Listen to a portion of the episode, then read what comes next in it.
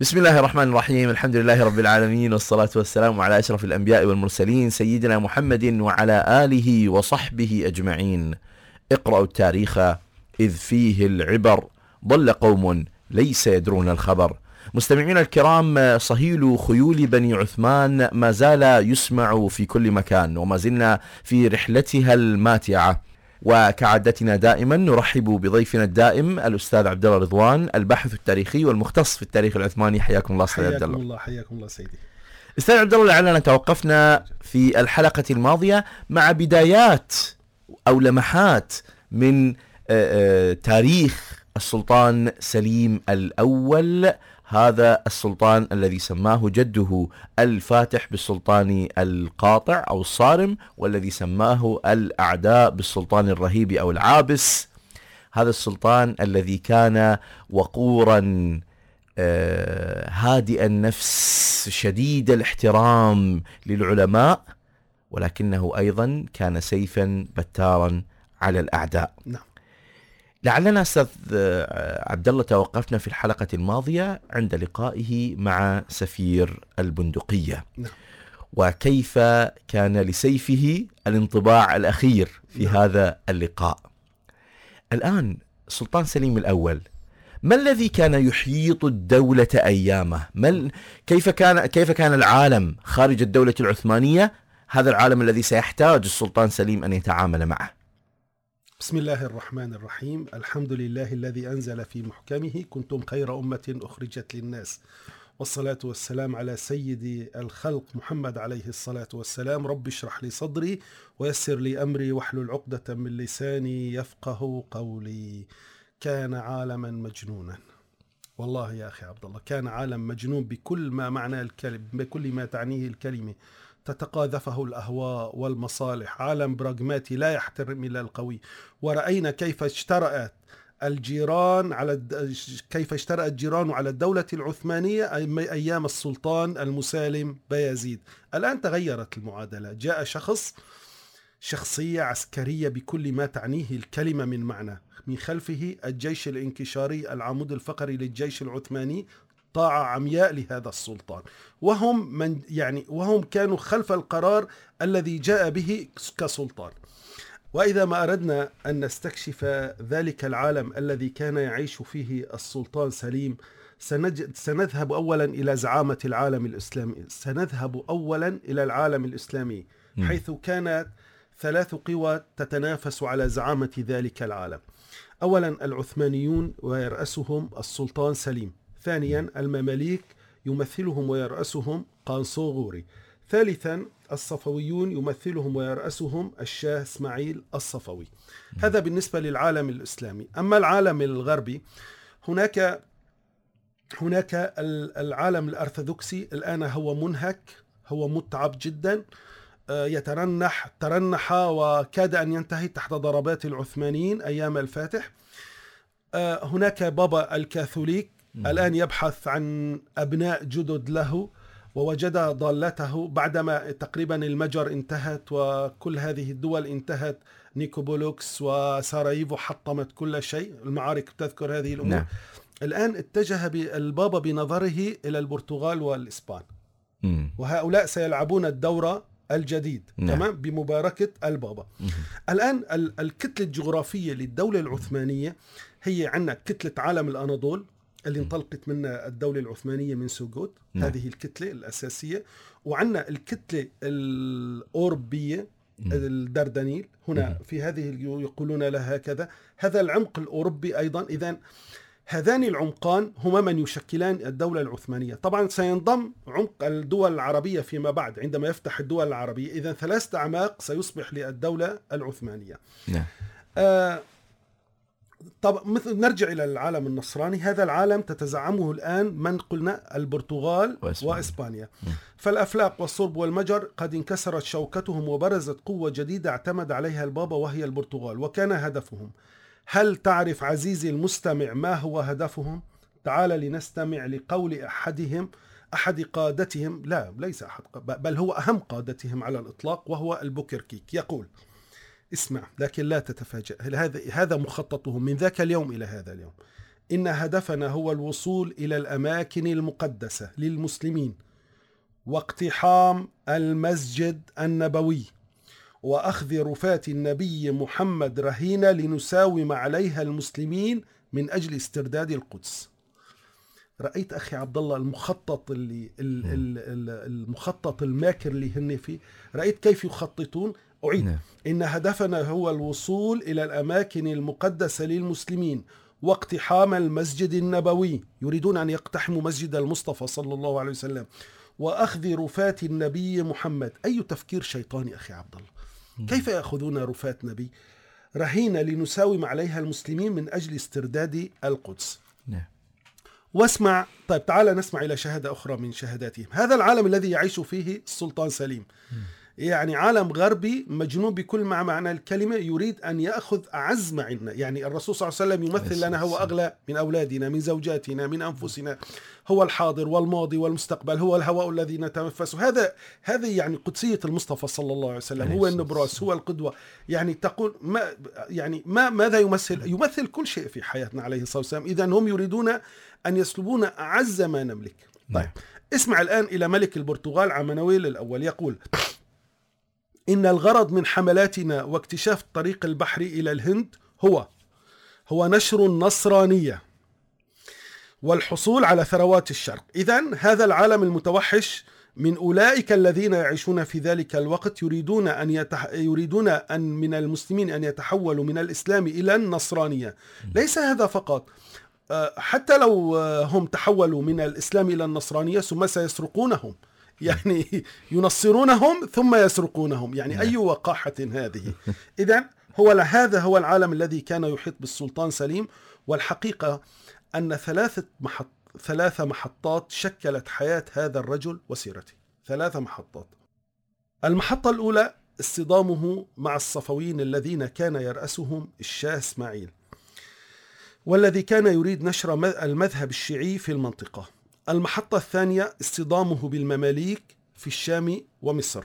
نعم. المحطة الثالثة اصطدامه بالغرب وخاصة مع البرتغال والإسبان. هذه السنوات التسعة وزعها بين هذه الثلاث محطات. نعم. هذه هذا يعني هذه المحطات الثلاث شغلت هذا الرجل عن يعني عن نفسه وعن الدنيا وما فيها. اذا هذا الرجل انظر انظر إلى هذه الأولويات اصطدامه مع الصفويين ثم مع المماليك ثم مع الغرب. يعني رجل يريد أن يبني دولة واحدة دولة إسلامية واحدة لها هيبتها واستطاع ذلك. طيب اذا هذا السلطان عاش حياته كلها من أجل أن تنعم البلاد الإسلامية بوحدتها وكذلك من أجل إنقاذ المقدسات الإسلامية وحمايتها.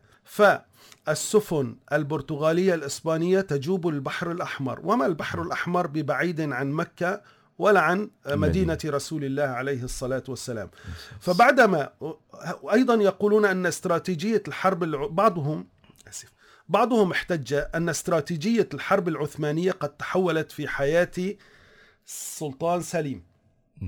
فبعد أن كان أجداده يدقون أبواب الغرب ويركزون الأعلام العثمانية في الأصقاع الأوروبية وبعد أن كان حلم جده محمد الفاتح أن يدخل روما أدار سليم ظهره للغرب وتوجه بجيوشه نحو الشرق نحو العمق الإسلامي. وصدقوني لو أن جيرانه من العالم الإسلامي لم يخلقوا له المشاكل مما جعله مضطرا لمهاجمتهم لكان قد غير تاريخ أوروبا ولا رأيناه في روما فاتحا. ولكن ليقضي الله امرا كان مفعولا. ثم من قال إنه لم يصطدم بالغرب وحروبه مع الإسبان والبرتغال ومن كان يدعمهما. البابا الكاثوليكي بنفسه. تعالوا لنبدأ حكاية الاصطدام الأول مع الشاه إسماعيل. يعني الآن الآن أستاذ عبد الله لعلنا نرى بأن هناك ثلاثة أخطار رئيسية. الخطر الغربي البرتغال والإسبان والآن هم في أوج قوتهم بعد سقوط الأندلس وما حدث فيها ليس نعم. كذلك؟ نعم صحيح. و... وفي نفس الوقت لدينا الدولة ال- المملوكية وما هي فيه أيضا من من قوة وما لديها من أراضي شاسعة في مصر والشام. نعم. ولكن لعل الخطر الصفوي هو أشد يعني من الاثنين. نعم. فإن كان يعني الغرب خطرهم واضح وإن كانت الدولة المملوكية خطرها ما زال يسيرا بعض الشيء إلا أن خطر هؤلاء الذين يريدون أن يدنسوا عقيدة المسلمين نعم. هو أشد فتكا. فلربما هذا كان اتجاه السلطان سليم ال- الأول بداية قبل أن ينطلق, ينطلق إلى الآخرين. فكيف اس- استطاع السلطان سليم الأول أن يتعامل مع الدولة الصفوية؟ يعني هذا الرجل آه، كان محنك جدا في تعامله مع هذا الملف الساخن جدا مم. جدا الذي يريد آه، آه، يعني تغيير ديموغرافية الأناضول نعم. يعني كان يريد تغيير عقيدة أهل الأناضول أولا قبل أن نلج عوالم هذا الصدام أريد أن أقول من هم الصفويون الصفوية تنسب إلى صفي الدين الأرابيلي الجد الأكبر للشاه إسماعيل الصفوي مؤسس الدولة الصفوية. آه، آه، قام إسماعيل الصفوي بفرض المذهب الشيعي في إيران وأعلنه المذهب الرسمي للدولة. هذا الرجل أوغل في دماء المسلمين. جاء في البدر الطالع أنه قتل زيادة على ألف ألف نفس بحيث لا يعهد في الجاهلية أو الإسلام ولا في الأمم السابقة من قبل آه، في قتل النفوس ما قتله الشاه إسماعيل.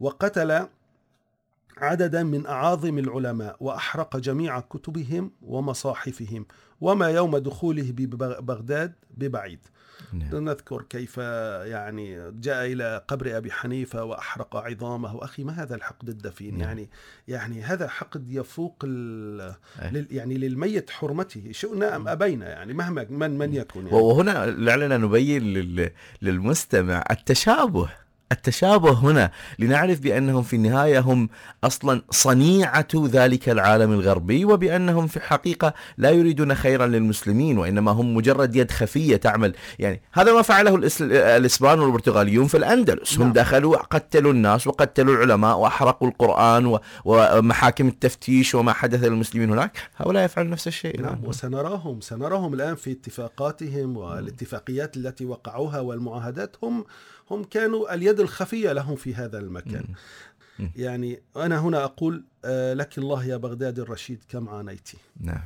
المغول وهمجيتهم الصفويون واستباحتهم لك لمقدساتك لقبر أبي حنيفة والصالحين. لماذا كل هذا الحقد على بغداد أخي عبد الله لماذا كل هذا الحقد؟ بغداد الرشيد والعلم. آه، لم يقصر الشاه طبعا إسماعيل في ذبح المسلمين وتدمير مساجدهم ومقابرهم. السلطان سليم عندما كان أميرا في ولاية طرابزون. طرابزون هي قريبة من إيران. كان يراقب المشهد الصفوي باعتبارهم جيرانه في الأرض وأقرب دولة إليه. طبعا كان يرسل لوالده بيزيد الثاني منبها من خطرهم ولكن بيزيد المسالم رحمه الله لم يكن يقلقه هذا كثيرا. نعم. آه الشاه الآن يمتد بنظره. طبعا الآن نحن نرجع إلى خلف قليلا إلى أيام بيزيد. الشاه الآن آه، يعني يطمع أين؟ آه، في الأناضول. لماذا؟ قلنا أن السلطان آه، بايزيد كان رجلا مسالما لا يحب الحروب ويحاول حل الأمور بالطرق الدبلوماسية وحقيقة هذا ما أطمع به جيرانه وكان من هؤلاء الجيران إسماعيل الصفوي. إسماعيل هذا طمع أن يضع يده على الأناضول. أين تقول أستاذ؟ نعم على الأناضول. من المكان الذي نبتت فيه الشجرة العثمانية من حول سوغوت وقبر أرطغرل وقبل الشيخ أديب علي. تصوروا لو قدر لهذا الرجل أن يدخل إلى الأناضول ماذا كان سيفعل؟ سيخرج عظام قبر أديبالي الشيخ أديب علي ويحرقها مرة أخرى؟ أنا يعني لو دخل لا أتوقع أن كان يفعل هذا. ما عنده حرمة يعني هذا الرجل. نعم أراد أن يضع يده على الأناضول عبر نشر مذهب مذهبي الشيعي. هذا من الناحية الدينية. وأما من الناحية الاقتصادية فحدث ولا حرج عن غنى هذه المنطقة والتجارة النشطة بها. إذا هو نعم. ما كان عنده هدف ديني فقط إنما هدف اقتصادي. تحدث عن غناها بالنحاس والحديد الذي اشتهرت به الأناضول. إذا الشاه الشاه يريد استثمار تلك المواد لصنع الأسلحة والذخائر.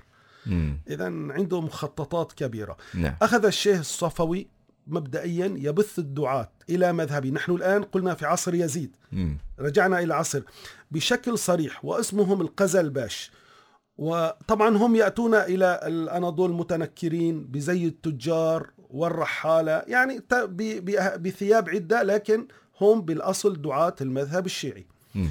طبعا إن ترك هؤلاء إن ترك آه، سيكون هناك انفجار حركة مذهبية بكل معنى الكلمة. الآن الأناضول إن تركت للشاه يصول ويجول فإنه سيكون أشبه ما أشبه الأناضول أشبه ما تكون ببركان سينفجر بهذه الحركة المذهبية نعم. قلنا أن سليمان عندما كان أميرا على طرابزون لم يرتح لهذه التحركات فحاربها ما استطاع إلى ذلك سبيلا فطلب من والده إغلاق الحدود مع الشاه إسماعيل مباشرة ثم عمد إلى تصفية دعاة هذا المذهب في الأناضول إذا. اجتثهم.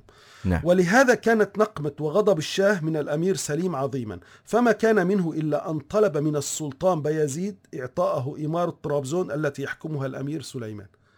مم. الأمير سليم عفوا. سليم. انظر يعني يريد هذه الإمارة بالضبط التي يحكمها ولا. لكأنما يريد معاقبة حال آه، لكأنما يريد مع- معاقبة من السلطان سليم. سليم.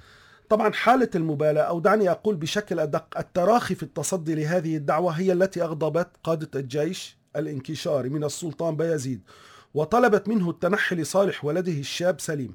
قلنا أن بايزيد كان في السابع في السابعة والستين من عمره. ومن ومن يسير شؤون الدولة هم الوزراء.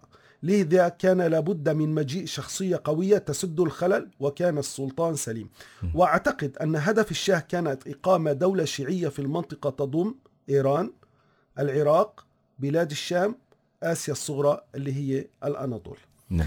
كان تولي السلطان السليم للعرش العثماني الخبر السيء الذي وقع فوق رأس الشاه إسماعيل كالصاعقة. يا إلهي. ذهب السلطان المسالم وجاء هذا الأمير هذا السلطان الشاب الذي يعشق الحرب ويعشق السيف. إذا الآن رحل السلطان بايزيد وجاء ذلك الشاب المتوثب السلطان سليم ليحد من طموحات الدولة الصفوية. نعم. بعد تولي السلطان سليم العرش العثماني اتجه إسماعيل الصفوي بنظره نحو الغرب. الآن هذا الشاب هو قوي يجب أن أتحالف مع الغرب. فوقع معاهدة التحالف مع من؟ مع البرتغال. نعم واسمعوا إلى رسالة البوكركيك القائد الصليبي ردا على طلب إسماعيل الصفوي عندما طلب التحالف معه. ماذا قال؟ يخاطب ال- الشاه إني أقدر لك احترامك للمسيحيين في بلادك طبعا هو يقدر مم. لك هذا لكن هو هذا الرجل يذبح أهل السنة في بلده لا مشكلة يعني ما. في مشكلة وأعرض, وأع- وأعرض عليك الأسطول والجند والأسلحة لاستخدامها ضد قلاع الترك. وإذا أردت أن تنقض على بلاد العرب أو تهاجم مكة فستجدني بجانبك. في البحر الأحمر أمام جدة أو في عدن أو في البحرين أو القطيف أو البصرة وسيجدني الشاه بجانبه وسأنفذ لك كل ما تريد. تشعر أنه يتكلم أخي أن هذا البحر الأحمر ملك أبيه وجده يعني وهو يتصرف به كيفما شاء. نعم. الآن سنرى عندما يأتي السلطان سليم سيقطع رجله من هذه المنطقة 300 سنة ستقطع رجلهم. مم. هذا ما كان يعد للأمة. هذا ما كان يدبر للأمة. الصليبيون يصولون ويجولون في البحار ولا رادع لكم ولا رادع لهم. ولكن أين الدولة المملوكية؟ طب في قوتان غير العثمانيين. أين أنتم؟ الدولة المملوكية الآن هي في شيخوختها. تعرف كل دولة هي تصعد تصعد الخط البياني يصعد لكن في النهاية سينزل هذا الخط. من ذا الذي قطع أرجل هذا الأخطبوط الصليبي من البحر الأحمر؟ إنه السلطان سليم. هل عرفتم لم- لماذا يريدون تشويه سيرته؟ و... ووالله يا أخي عبد الله أقول لو لم يكن للسلطان سليم إلا حسنة واحدة وهي حماية الكعبة وقبر حبيبنا وقرة عيوننا سيدنا محمد صلى الله عليه وسلم لكفته. شرفه نعم. والله لكفته شرفه نعم. طبعا آه، الشاه الصفوي أثلج صدره بهذا الكلام. هذا عرض مغري. اذهب أينما تريد ونحن من خلفك. ولكم أثلج صدر الشاه إسماعيل بهذا الكلام بهذا التعاون.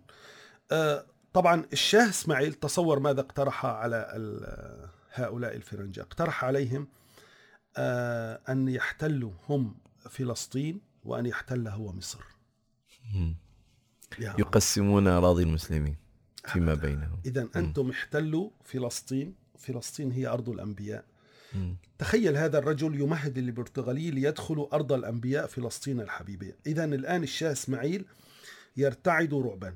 الآن من هو أسد العرش العثماني؟ سليم. سليم. وهو مستعد آه، من أجل أن يدرأ خطر السلطان سليم مستعد أن يتحالف حتى مع الشيطان. نعم. يعني هم يقول تعالوا إلى فلسطين مقابل أن تحموني مقابل مم. أن تكونوا معي. اسمع ماذا قال عن قال الدكتور عبد العزيز النواز. يقول إن الشاه لم يتوقف عن البحث عن حلفاء ضد الدولة العثمانية.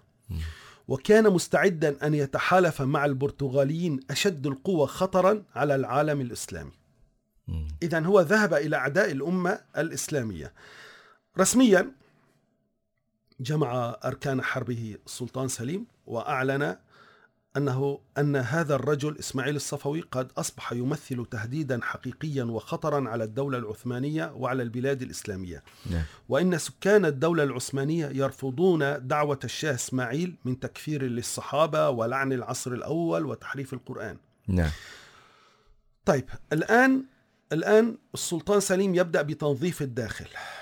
لا يريد أن يخرج ومن خلفه طابور خامس. نظف الداخل من دعاة هذا المذهب. نعم. ثم آه السلطان سليم الآن هو يجهز الجيش حالة الاستنفار القصوى في في القصر السلطاني. لكن مع ذلك أراد أن يستنفذ الطرق السلمية. فأرسلوا للشاه وهو يعلم أنه يعني لكن لا يعني كما يقال لا نترك للقضاء حجة ما أعرف كيف يقولون هذا. طيب تمام. يقول إن أرسل للشاه رسالة يقول فيها إن علماءنا ورجال القانون قد حكموا, قد حكموا عليك القصاص يا إسماعيل وأوجبوا على كل مسلم أن يدافع عن دينه. ولكن قبل أن نبدأ الحرب معكم فإننا ندعوكم لحظيرة الدين الصحيح قبل أن نشهر سيوفك سيوفنا. مم. وعليك أيضا أن تعيد الأقاليم التي اغتصبتها. تذكر هو دخل إلى قلنا الأناضول وأخذ بعض المواقع. نعم. طيب رد الش- الشاه إسماعيل الصفوي كان سيئا ومشينا. أرسل للسلطان سليم بقطعة من الحشيش أو الأفيون المخدر وهو قد كتب عليها أنا أعتقد أن هذا الخطاب الذي أرسلته لي كان تحت تأثير المخدر. استهزاء. نعم. آه، السلطان سليم رد عليه برسالة نارية. الآن هذه رسائل نارية. يقول له وإذا قد أفتى العلماء والفقهاء الذين بين ظهرانينا يعني العلماء العثمانيين بوجوب قتلك ومقاتلة قومك. فقد حق علينا أن ننشط لحربك وتخليص الناس من شرك. إذا إعلان حرب. نعم. انتهى. إذا أعلنت الحرب. الآن وصلت الأمور لطريق مسدود. نعم. كل شيء أجواء الحرب طبول الحرب تقرع. انتهى. الآن سيتحرك السلطان سليم من إسطنبول. نعم. عسكرة الجيش الجيش العثماني لما يريد يطلع من إسطنبول كله بيعسكر بمنطقة واحدة اسمها أسكودار. مم. هذه على على البوسفور تماما. جميل. تمام؟ نعم. جمع 140 ألف مقاتل. أرسل الشاه لأوروبا. الآن سيستنجد بحلفائه. أين أنتم؟ مذكرا بوعودهم. ولكن أوروبا عندما علمت بما قدم عليه يقدم عليه السلطان سليم حبت أن تتحرك لكن السلطان سليم أرسل مهددا ومتوعدا. جميل. فهنا ماذا حصل؟ أوروبا حنثت بوعدها ولم تقدم له الدعم. بالعكس كانت سعيدة لأن أهل الشرق يقتلون بعضهم ويفنون بعضهم وبقيت متفرجة على هذا المشهد ولمن ستكون؟ الغلبة. نعم. سير الحملة. اجتاز الجيش العثماني قونيا وقيصرية وسيواس. وترك السلطان أربعين ألف من قواته في هذه المنطقة طبعا للمحافظة على الحدود وتوجه بالجيش إلى تبريز. تبريز عاصمة الصفويين. مم. الآن الهدف هو العاصمة. نعم. تمام. يعني لا نذهب لنقاتل الجيوب هنا أو هنا أو بعض الثغور. لا أنا عندي هدف العاصمة. أنا سأتي إليك. أرسل الشاه إسماعيل الرسل. طبعا هو لما رأى السلطان يتحرك بهذه الكثافة وهذا الزخم و... وعندما رأى تخلي الحلفاء عنه الآن بقي وحيدا في وجه من؟ السلطان. طب أرسل له طالبا من السلطان سليم المهادنة وتجديد العلاقات وطي صفحة الماضي وفتح الصداقة من جديد. لكن السلطان سليم كان يعرف أن الشاه كان مخادعا ولم يكن صادقا ثم أنه يريد تأخير القتال. لماذا أخي عبد الله؟ إلى أن يحل فصل الشتاء حتى يموت العثمانيون بردا وجوعا. هو شخص نعم. مخادع عندما يأس الشاه إسماعيل بعد رد السلطان سليم الحازم إنما هي الحرب. خرج على رأس جيشه نحو صحراء جالدرين ولكن السلطان سليم كان قد وصل إلى هناك وتمركز مع قواته في المواقع الاستراتيجية ونصب في مدافعه. طبعا آه، وصل في آب أغسطس. آب أغسطس يعني نحن الآن في الشهر الثامن صحيح؟ نعم الشهر هذا الثالث. الشهر حار جدا وصحراء جالدرين كيف هي؟ تغلي. نعم. اذا اذا آه، هذا في كان في عام أخي عبد الله 1514 مم. طيب آه الآن هذه المعركة مفصلية لماذا؟ لا سمح الله لو خسر السلطان آه، سليم الأناضول كله سيصبح شيعيا. نعم. وال... وما تحت يده في القسم الأوروبي سيصبح شيعيا. العالم الإسلامي كله سيصبح شيعيا. نعم. وإن انتصر سليم سيرتاح العالم الإسلامي من مشاكل هذا الرجل الذي يسمى الشاه إسماعيل. طيب الآن نحن في أجواء المعركة. حمي وطيس المعركة. نعم. آه الشاه إسماعيل جرح وهرب وهرب. عندما هرب ماذا حصل؟ الجنود أيضا هربوا. فانهزم شر هزيمة. طيب والمفارقة أنه كان يقول أنا القائد الذي لا يقهر أنا الذي لا يقهر أبدا نعم طبعا يتابع السلطان سليم طريقه نحو تبريز يدخلها ولكن بخلاف الشاه إسماعيل يوم دخل بغداد فذبح وشرد فإن السلطان سليم لم يذبح. ولم يشرد بل أمن أهلها فقط استحوذ على ماذا؟ على أملاك وأموال الشاه إسماعيل وأرسلها إلى إسطنبول. مم. طبعا أخي عبد الله هذه المعركة كان لها نتائج وتداعيات خطيرة. أولا سيطرة آه، سليم على عاصمة الصفويين تبريز هذا له مدلولات مهمة جدا جدا. أن أسيطر على عاصمة عدوي هذا مهم جدا. نعم. اثنين هذه الآن الصفويون سينطفئون مدة عشرين سنة. لن نسمع لهم صوت. وبالتالي هذا أعطى مدد لمن؟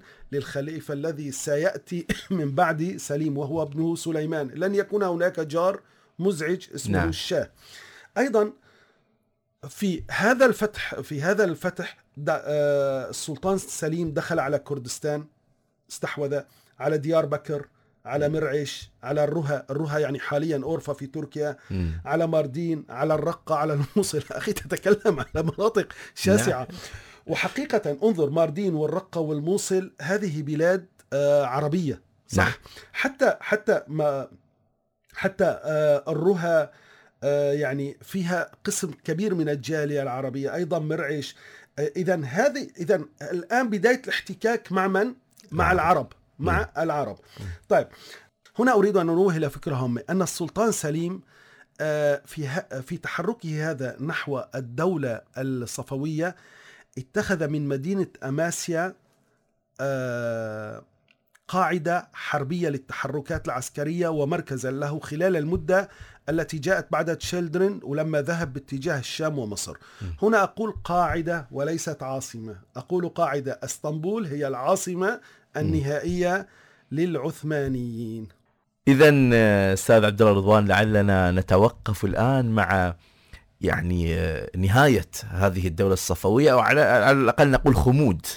الخطر الصفوي على يد السلطان سليم الأول حتى تهدأ الأمور تهدأ هذه الجبهة ولعل فيه أيضا كسر لشوكة الأوروبيين الذين ربما كانوا يعتبرون بأن هذا ذراع مساعد لهم من الجهة الأخرى يضغط على الدولة العثمانية وبداية دخول الآن السلطان سليم الأول واحتكاكه مع الدول أو المناطق العربية ومع العرب. نعم. اذا نكمل بإذن الله مسيرة السلطان سليم الأول في الحلقات القادمة وما زال هناك الكثير من الصراعات والاحتكاكات التي سيقوم بها هذا السلطان في هذه السنوات التسع نعم. التي حكمها فقط.